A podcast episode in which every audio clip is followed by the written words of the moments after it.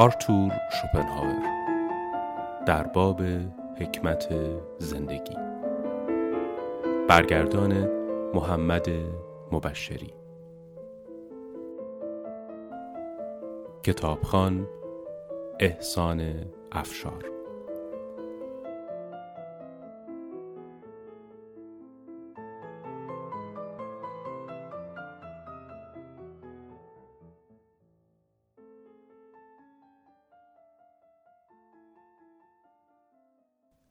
فصل پنجم. اندرس ها و اصول راهنمای عمل. بخش سوم. درباره رابطه ما با دیگران. برای پیمودن راه زندگی صلاح آدمی در این است که توشه بزرگی از دو چیز را به همراه داشته باشد. یکی احتیاط و دیگر مدارا. اولی ما را از آسیب و زیان در امان می دارد و دومی از مشاجره و نزاع. هر کس که ناگزیر در میان دیگر انسانها زندگی می کند نباید هیچ کس را به علت ذاتی که دارد مطلقا مردود بشمارد. حتی اگر بدترین فلاکت بارترین یا مزهکترین فرد باشد. بلکه باید فردیت او را به منزله واقعیتی تغییر ناپذیر قبول کند. واقعیتی که بر پایه اصلی ابدی و متافیزیکی باید چنان که هست باشد. در مواقع وخیم بهتر است به خودمان بگوییم چون این انسانهای غریبی نیز باید وجود داشته باشند. اگر چنین نکنیم کاری ناحق کرده ایم و آن فرد را به جدالی میان مرگ و زندگی فراخوانده ایم. زیرا هیچ کس نمی‌تواند فردیت خاص خود یعنی خصوصیات اخلاقی، نیروهای ذهنی، تب و جسم خود را تغییر بدهد. حال اگر همه وجود او را یک سر محکوم کنیم دیگر چاره ای ندارد جز اینکه چون دشمنی جانی با ما بجنگد. زیرا فقط به این شرط حق وجود برایش قائل شده ایم که غیر از آن کسی باشد که هست و این ناممکن است. بنابراین برای زندگی کردن میان آدمیان باید برای همه با هر خصوصیتی که دارند هر قدر هم نابهنجار باشد حق وجود قائل باشیم و فقط می توانیم بکوشیم که از خصوصیاتشان بر حسب نوع و کیفیتی که دارند استفاده کنیم. اما نمی توانیم امیدی به تغییرشان ببندیم نه چنان که هستند محکومشان کنیم. این درست مستاق این ضرب المثل است که زندگی کن و بگذار زندگی کنند. اما این رفتار آنقدر که درست است آسان نیست و آن کسی سعادتمند است که از برخورد با بعضی از هم نوعان همیشه در امان باشد. هنر تحمل کردن انسانها را می شود با تحمل کردن اشیاء بیجان تمرین کرد. اشیایی که به علت خواست مکانیکی یا خواست دیگر فیزیکیشان با سرسختی صد راه ما می شوند. تمرینی که هر روز میسر است. وقتی شکیبایی را از این راه کسب کردیم آن وقت می توانیم در مورد انسان ها نیز به کارش بگیریم. به منظور باید خود را به این فکر عادت بدهیم که این مردم نیز مانند اشیاء بیجان اگر مانع آزادی و فعالیت ما می شوند به علت ضرورت ناگزیر طبیعتشان چنین تأثیری دارند. بنابراین آشفته شدن در برابر چنین انسانهایی همانقدر احمقانه است که از سنگی که پیش پایمان میغلطد و راهمان را سد می کند خشمگین شویم. شگفتا که همگونی یا ناهمگونی ذهن و طب میان آدمیان به محض آغاز گفتگو چه آسان و چه زود آشکار می شود. هر امر جزئی آن را ملموس می کند.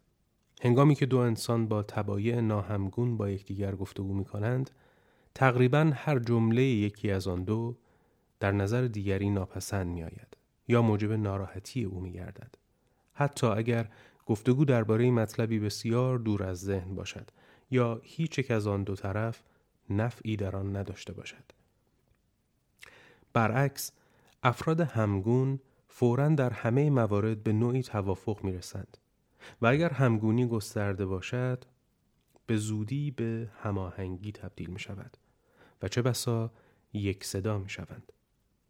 این امر دو واقعیت را توضیح می دهد. نخواست اینکه چرا مردم عادی و عامی اینقدر خوشمشربند و همه جا به آسانی هم صحبت پیدا می کنند. آه از این مردم خوب، عزیز و آبرومند. برعکس کسانی که از نوع عوام نیستند غیر معاشرتی می شوند و هر چه غیر متعارفتر باشند کمتر با دیگران می جوشند. به طوری که اگر در انزوای خود بر حسب تصادف به کسی برخورد کنند که در طبیعتش یک تار همگون با خود پیدا کنند هر قدر کوچک باشد بسیار شادمان می شوند. زیرا هر کس برای دیگری همانقدر ارزش دارد که دیگری برای او افرادی که واقعا فکری بلند دارند مانند عقاب در ارتفاعات بلند در تنهایی آشیانه می کنند. ثانیا از اینجا می توان فهمید که افراد همخو چگونه یکدیگر را به سرعت پیدا می کنند. گویی جاذبه مغناطیسی میان آنها وجود دارد. کسانی که با هم خیشاوندی روحی دارند از دور به یکدیگر درود میفرستند.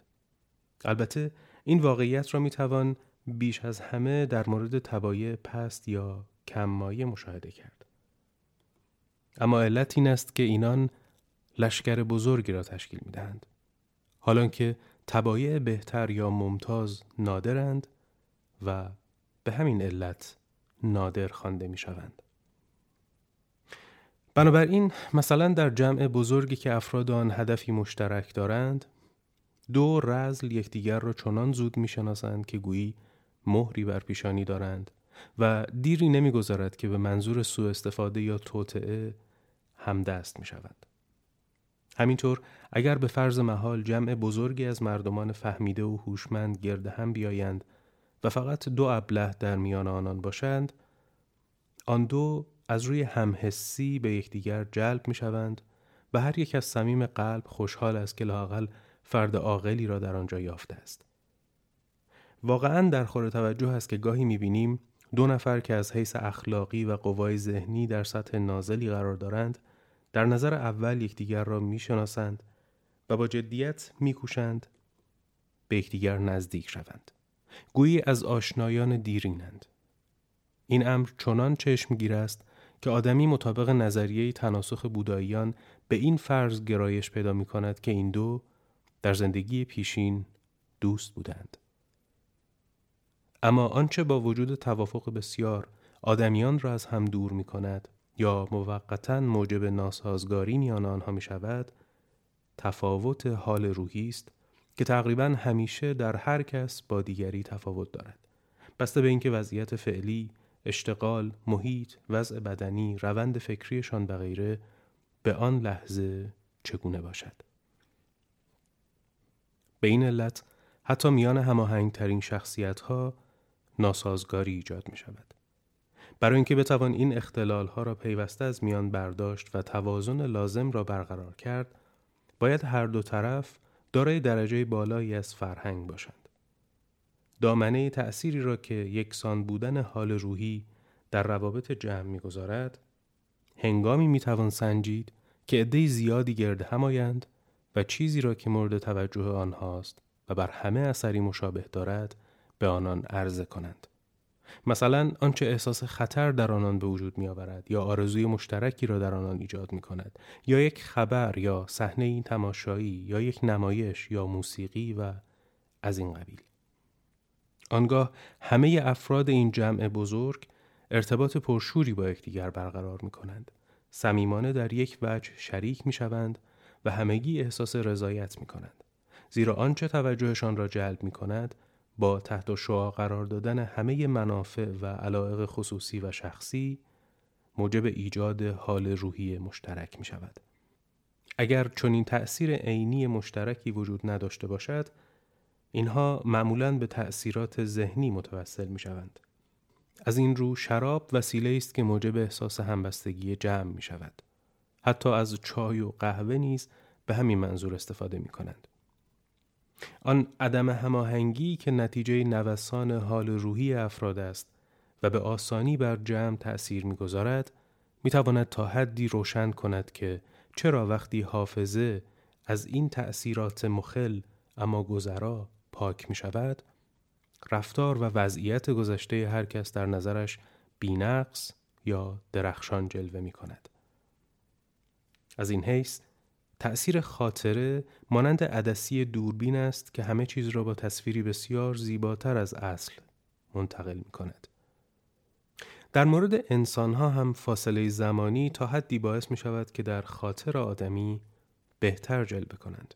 زیرا اگرچه خاطره آرمان پرداز به زمان زیاد نیاز دارد تا کار خود را کامل سازد این کار آرمان پردازی اما فورا شروع می شود. از این رو اگر حتی فقط پس از فواصل زمانی طولانی خود را به دوستان و آشنایان نشان دهیم کار عاقلانه ای کرده ایم زیرا وقتی باز ملاقاتشان می کنیم متوجه می شویم که خاطره مشغول به کار ایدئال سازی بوده است. هیچ کس نمی تواند فراتر از آنچه که خود هست ببیند. منظورم این است که هر کس در دیگری بیش از آنچه خود دارد نمی تواند ببیند. زیرا او را فقط به قدر هوشمندی خودش می تواند ادراک کند و بفهمد. پس اگر اندیشش بسیار نارسا باشد، هیچ استعداد ذهنی فردی دیگر حتی بزرگترین استعداد هم بر او تأثیری نخواهد گذاشت و از صاحب آن جز پسترین خصوصیات فردی یعنی همه ضعفها و کمبودهای مزاجی و شخصیتی چیزی درک نخواهد کرد. از نظر او مخاطبش از این خصوصیات تشکیل شده است. توانایی های برتر ذهنی مخاطب به همان اندازه برایش واقعیت وجودی دارند که رنگ برای نابینایان.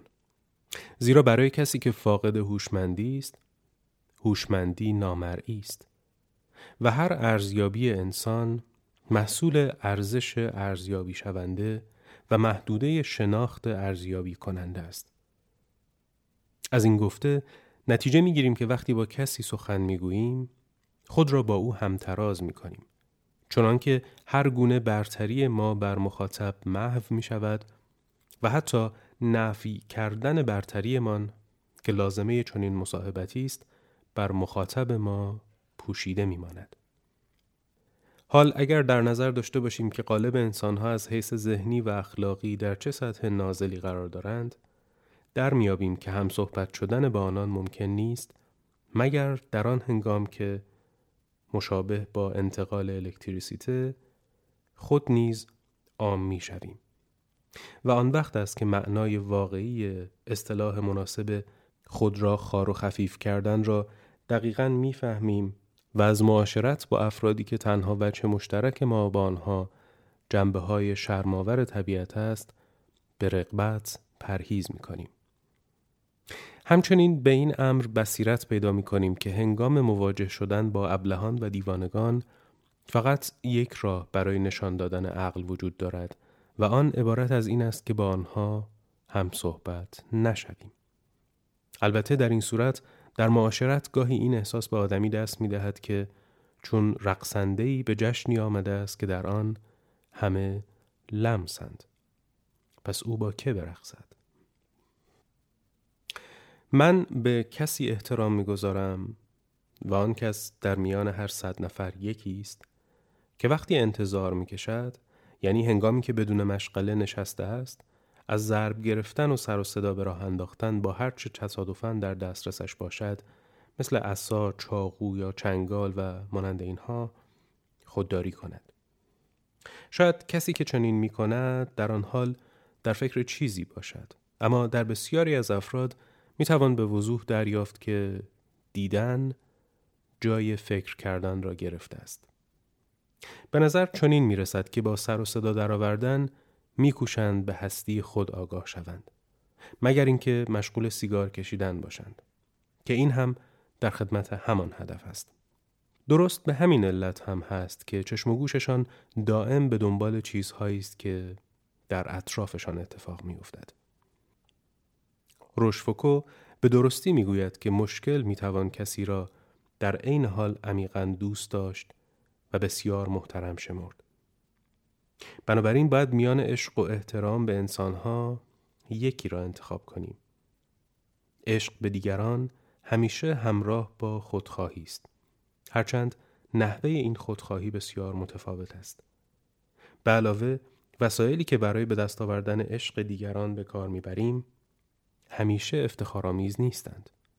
هر کس معمولا همانقدر محبوب است که انتظارات خود را از قابلیت‌های ذهنی و خوشقلبی دیگران کاهش داده باشد و رفتارش از این بابت صادقانه و غیر تصنعی باشد. نه فقط از روی گذشت که از تحقیر نشأت می‌گیرد. این فکر ما را به یاد جمله هلوسیوس می اندازد که کاملا حقیقت دارد. می‌گوید میزان توانایی های ذهنی هر کس را می توان به طور دقیق بر مبنای این معیار سنجید که چه درجه ای از توانایی های ذهنی دیگران برای رضایت او لازم است. اگر این فرض را مبنا قرار دهیم رسیدن به نتیجه آسان است. اما احترام گذاردن به دیگران عکس این است. احترام دیگران را به رقم خواستنشان جلب می کنیم و درست به همین علت غالبا پنهان می ماند. از این رو وقتی به ما احترام می‌گذارند احساس رضایت در ما عمیقتر است زیرا به ارزش ما ارتباط دارد که این در مورد عشق صدق نمی کند زیرا عشق امری ذهنی و بدون ارزیابی اما احترام امری عینی و بر مبنای قضاوت است. البته عشق به حال ما سودمندتر است. قالب آدمیان چنان درگیر امور شخصی خیشند که هیچ چیز به طور اساسی علاقه آنان را جلب نمی کند مگر خود آنها از این رو اگر کسی چیزی بگوید فوراً به خودشان میاندیشند و توجهشان به امر شخصی خودشان معطوف می شود و همه وجودشان را در بر می گیرد. همچنین به محض اینکه دلیلی با منافع یا خودپسندی آنها ناسازگار باشد آن دلیل برایشان اعتباری ندارد. از این رو چنان به آسانی پریشان، مجروح و دلازرده می شوند و می رنجند که درباره هر مطلبی که با آنان سخن می گوییم هر چند از روی بیغرزی باشد باید بی اندازه مراقب باشیم که مبادا گفته ما در رابطه با شخص شخیص و لطیف شنونده سوء تعبیر شود. زیرا به هیچ چیز جز آنچه به خودشان مربوط می شود علاقه ای ندارند و حقیقت و درستی زیبایی، لطافت و شوخ طبعی دیگری را نه می‌فهمند نه احساس می کنند. اما در برابر هرچه به طور کاملا غیر مستقیم و دور از ذهن خودپسندی حقارت آمیزشان را دار کند یا به نحوی سایه منفی بر نفس گرانبهای آنها بیاندازد حساسیت بسیار شکننده ای نشان می‌دهند. از این حیث به طول سگهایی میمانند که کسی از روی بیتوجهی پا روی پنجهشان گذارده است و ناچار است زوزه آنها را بشنود. یا مثل بیمارانی که بدنشان پر از زخم و کورک است و باید مراقب بود و از هر گونه تماس غیر ضروری با آنها پرهیز کرد. در بعضی ها این خصوصیت چندان شدید است که وقتی کسی با آنها گفتگو می کند و از خود عقل و شعوری نشان می دهد یا شعورش را چنان که باید پنهان نمی کند احساس می کنند مورد اهانت قرار گرفتند. حتی اگر این احساس را در آن لحظه ابراز نکنند اما گوینده بی تجربه بیهوده به فکر فرو می رود و می کوشد بفهمد که چرا مورد خشم و نفرت دیگری واقع شده است. اما این گونه اشخاص را در ضمن می توان به آسانی با تملق خورسند کرد و دلشان را به دست آورد. از این رو داوری های چنین کسانی غالبا تحت تاثیر تملق صورت می گیرد و فقط به سود حزب، گروه یا طبقه آنهاست نه قضاوتی بیطرفانه و عادلانه. این واقعیت ناشی از آن است که اراده آنها به طور عمده بر شناختشان برتری دارد و نیروی ذهنی اندکشان کاملا در خدمت اراده قرار دارد و حتی یک لحظه هم نمی‌تواند از آن منفک شود. طالع بینی نمونه است عالی برای توهمگرایی اسفبار انسان ها که همه چیز را فقط در ارتباط با خود می بینند و از هر مطلبی باز مستقیما به خود باز می گردند. هدف طالبینی این است که حرکت اجرام بزرگ آسمانی را با فردیت حقیر انسان مربوط کند و ستارگان دنبال دار را به کلنجارها و رزالتهای روی زمین نسبت دهد. اما همیشه وضع چنین بوده است. حتی در دورانهای بسیار کهن. اگر عقیده نادرست در ملع عام یا جمعی ابراز شود یا در کتابی نوشته شود نباید ناامید بود و پنداشت که چنین خواهد ماند. بلکه باید دانست و خود را تسلا داد که بعد به تدریج درباره آن خواهند اندیشید. آن را روشن خواهند کرد و مورد سنجش قرار خواهند داد. درباره آن بحث خواهند کرد و آن را معمولا سرانجام به درستی ارزیابی خواهند کرد. چنانکه پس از مدت زمانی و طول این زمان به بغرنجی مطلب بستگی دارد تقریبا آنچه را که از هان روشن از آغاز می دیدند همه خواهند فهمید. البته تا آن زمان فرا برسد باید شکیبا بود. زیرا آن کس که بصیرت دارد اما در میان شیفتگانی فریب خورده قرار گرفته است به کسی میماند که ساعتش درست کار می کند و در شهری زندگی می کند که ساعت همه برج ها غلط تنظیم شدند. فقط اوست که وقت درست را می داند. اما چه سود؟ دیگران همه خود را با ساعتهای شهر که وقت غلط را نشان می دهند وفق می دهند. حتی کسانی که می دانند فقط ساعت او وقت درست را نشان می دهد. آدمیان مانند کودکانند. از این حیث که اگر بد تربیتشان کنند بیادب می شوند. بنابراین با هیچ کس نباید بیش از اندازه گذشت یا محبت داشت. همانطور که دوستانمان را نه به علت رد کردن تقاضای قرضی که از ما خواستند بلکه به علت اینکه به آنها قرض داده ایم از دست می دهیم هیچ کس را به علت رفتار غرورآمیز و بیاعتنایی اندک از دست نمی دهیم بلکه به این علت که رفتاری بیش از اندازه دوستانه و فروتنانه از ما دیده است این رفتار موجب نخوت و تحمل ناپذیر شدن آنها می شود و به شکست رابطه منجر می شود. انسانها به ویژه از این فکر که کسی به آنها نیاز دارد تعادل خود را از دست می دهند. گستاخی و تکبر نتیجه ناگزیر این رفتار است. بعضی ها فقط کمابیش در اثر رابطه ای که با آنها برقرار می کنیم مثلا اگر چندین بار صمیمانه با آنها گفتگو می کنیم بیشرم و گستاخ می شوند. دیری نمی گذرد که میپندارند می توانند هر چه می خواهند با ما بکنند و میکوشند قواعد ادب را زیر پا بگذارند. از این رو عده کمی برای معاشرت مناسبند و باید به ویژه از مراوده با تبایع پست پرهیز کرد. اگر کسی به این فکر بیفتد که وابستگی من به دیگری بسیار بیشتر از وابستگی دیگری به من است. ناگاه دچار این احساس می شود که گویی آن دیگری چیزی از او دزدیده است. سپس خواهد کوشید تلافی کند و آن چیز را پس بگیرد. تنها راه برتری یافتن بر دیگران این است که آدمی به هیچ وجه نیازی به دیگران نداشته باشد و این بینیازی را نشان بدهد.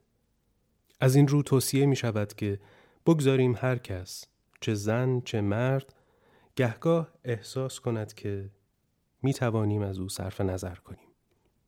این کار دوستی را مستحکم می کند. حتی نزد بعضی ها بیفایده نیست که گاهی رفتار خود را با ذره تحقیر نسبت به آنها بیامیزیم. در این صورت برای دوستی ما ارزشی بیشتر قائل خواهند شد. یک ضرب المثل ظریف ایتالیایی می‌گوید به کسی که بی می کنند اعتنا می کنند. اما اگر کسی برای ما بسیار ارزشمند باشد باید این را از او پنهان کنیم چنان که گویی جنایتی را پنهان می کنیم. این واقعیت خوشایند نیست اما حقیقت دارد. حتی سگان هم طاقت مهربانی بسیار را ندارند. چه رسد به آدمیان؟ معمولا کسانی که دارای شخصیتی شریفند و از توانایی برجسته ذهنی برخوردارند به ویژه در جوانی از حیث شناخت انسانها و زیرکی اجتماعی دچار کمبودی چشم گیرند. از این رو فریب می‌خورند یا به نحوی گمراه می‌شوند. حالان که تبایع پست راه خود را در جهان بسیار زودتر و بهتر میابند. علت این امر این است که انسان فاقد تجربه باید مستقل از تجربه قضاوت کند. تشخیص دهد و هیچ تجربه ای از حیث ارزش با تفکر سابق بر تجربه همتراز نیست. زیرا تفکر سابق بر تجربه در افراد عامی و عادی همان دیدگاه خودخواهان است. اما در افراد شریف و عالی چنین نیست. اینها درست به همین علت که از دیگران متمایزند افکار و اعمال دیگران را طبق معیارهای برتر خود ارزیابی می کنند و در محاسبه خود دچار اشتباه می شوند. اما کسی که دارای شخصیتی شریف است اگر در اثر تجربه خیش یا دیگران بیاموزد که در مجموع از انسانها چه انتظاری می‌توان داشت یعنی بفهمد که اکثریت غالب آنها از حیث اخلاقی یا توانایی ذهنی چنان ساخته شدند که اگر مجبور به داشتن رابطه با آنها باشیم بهتر است در حد امکان از آنها دوری جوییم باز هم از حقارت و فلاکت آنها هرگز درک کافی نخواهند داشت بلکه تا زمانی که زنده است پیوسته خواهد کوشید درک خود را از آنان گسترش و تکامل دهد. اما تا آن زمان مکرر دچار خطاهایی می شود که به زیان اوست. و باز هم ممکن است پس از آنکه از درس ها واقعا پند گرفت گاهی اتفاق بیفتد که با اشخاص ناشناس معاشر شود و با شگفتی ببیند که همه آنان در گفتار و رفتار کاملا عاقل، صادق، صمیمی، با شرف و با فضیلتند و به علاوه هوشمند و پرمایه و نکته سنج نیز به نظر می رسند. اما این امر نباید او را به اشتباه بیاندازد. طبیعت مانند آن نویسندگان بیمایه نیست که افراد شریر یا دیوانه را ناشیانه با نشانه های آشکار به تصویر می کشند. به طوری که فوراً می توان خود نویسنده را پشت سر چنین شخصیت هایی دید که مدام عقاید و گفته های آنها را افشا می کند و می گوید این فرد شریر است آن یک دیوانه است حرفهای او را باور نکنید برعکس کار طبیعت به آثار گوته و شکسپیر میماند که در آنها هر کس حتی اگر شیطان به ذات هم باشد وقتی در برابر ما سخن می‌گوید کاملا محق می نماید. این شخصیت ها چنان عینی توصیف شدند که توجه ما را جلب می کنند و ما را وامی دارند که در نظرات آنها شریک شویم. زیرا هر یک از این شخصیت ها طبق اصل یا قانونی درونی شکل گرفتند و این امر همه رفتار و گفتار آنها را طبیعی و در نتیجه ضروری جلوه می دهد. بنابراین هر کس انتظار داشته باشد که در این جهان شیطانها با شاخ و دیوانگان با زنگوله ظاهر شوند تعمه یا بازیچه آنها می شود. علاوه بر این مردم در مراوده با یکدیگر چنان می کنند که ماه می کند یا گوش پشتان یعنی فقط یک روی خود را نشان می دهند. حتی هر کس این استعداد مادرزاد را دارد که با حرکت ماهیچه های چهره خود آن را به صورت ماسک درآورد تا آنطور که می‌خواهد به نظر آید و چون این ماسک منحصرا مطابق سرشت طبیعی اوست ظاهری که مردم برای خود درست می کنند دقیقا با وجودشان وفق می کند و در نتیجه تأثیر آن شدیداً گمراه کننده است. هرگاه بخواهند نظر مساعد دیگران را جلب کنند این ماسک را بر چهره می‌زنند. پس باید برای حالت چهره همانقدر ارزش قائل بود که برای پارچه آغشته به موم ارزش قائلیم. و نباید این ضرب المثل عالی ایتالیایی را فراموش کنیم که هیچ سگی آنقدر خبیس نیست که دم نجنباند به هر حال باید از داشتن نظر مساعد بیش از اندازه نسبت به کسی که تازه با او آشنا شده ایم بپرهیزیم. زیرا در غیر این صورت معمولا در اثر خطای خود شرمگین یا حتی متضرر خواهیم شد. در اینجا باید به این نکته نیز توجه کرد. درست در امور کوچک است که شخصیت اشخاص آشکار می شود زیرا آدمی در این امور نمی کوشد تا بر خود مسلط باشد و غالبا می توان از اعمال ناچیز و روش عادی رفتار به خودخواهی بی حد و مرز و بی ملاحظگی مطلق فرد نسبت به دیگران به آسانی پی برد که طبق تجربه های بعدی در امور بزرگ هم صادق است. اگر چون را انکار خواهد کرد و نباید چون این موقعیت هایی را از دست داد. وقتی کسی در امور کوچک زندگی روزمره و روابط زندگی یعنی امور کوچکی که قانون به آنها توجهی ندارد بی ملاحظه رفتار کند. تنها در پی منافع و آسایش خود باشد و به زیان دیگران رفتار کند.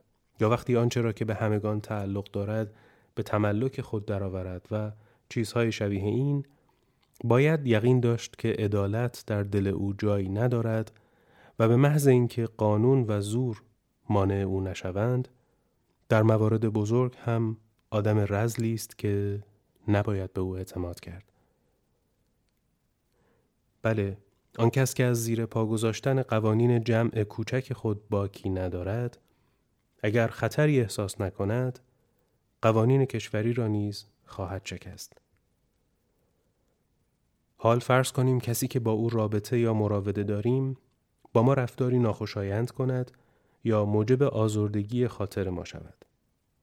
باید از خود بپرسیم آیا او برای ما چندان ارزشمند هست که اگر باز هم همان رفتار یا شدیدتر از آن از او سر بزند آن را بارها تحمل کنیم؟